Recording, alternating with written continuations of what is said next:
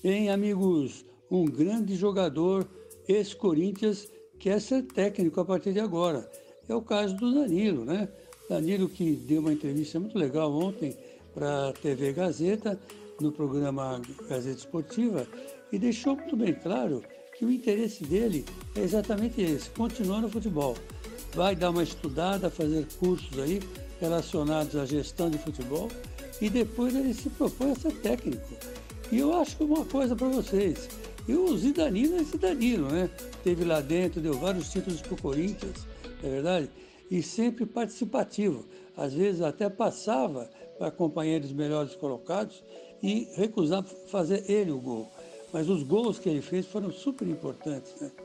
Então o Danilo, tranquilo, um cara gelado, sossegado, não vai se deixar pegar pelas artimanhas do Corinthians. Isso é muito bacana. Vamos ver se torço por ele, né?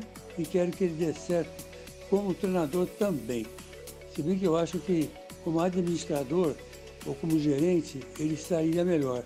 Mas enfim, se ele quer ser técnico, então que seja, como diria o meu grande amigo é, Zé Duarte, lá de Tatuí cidade de São Paulo. E tenho de tudo.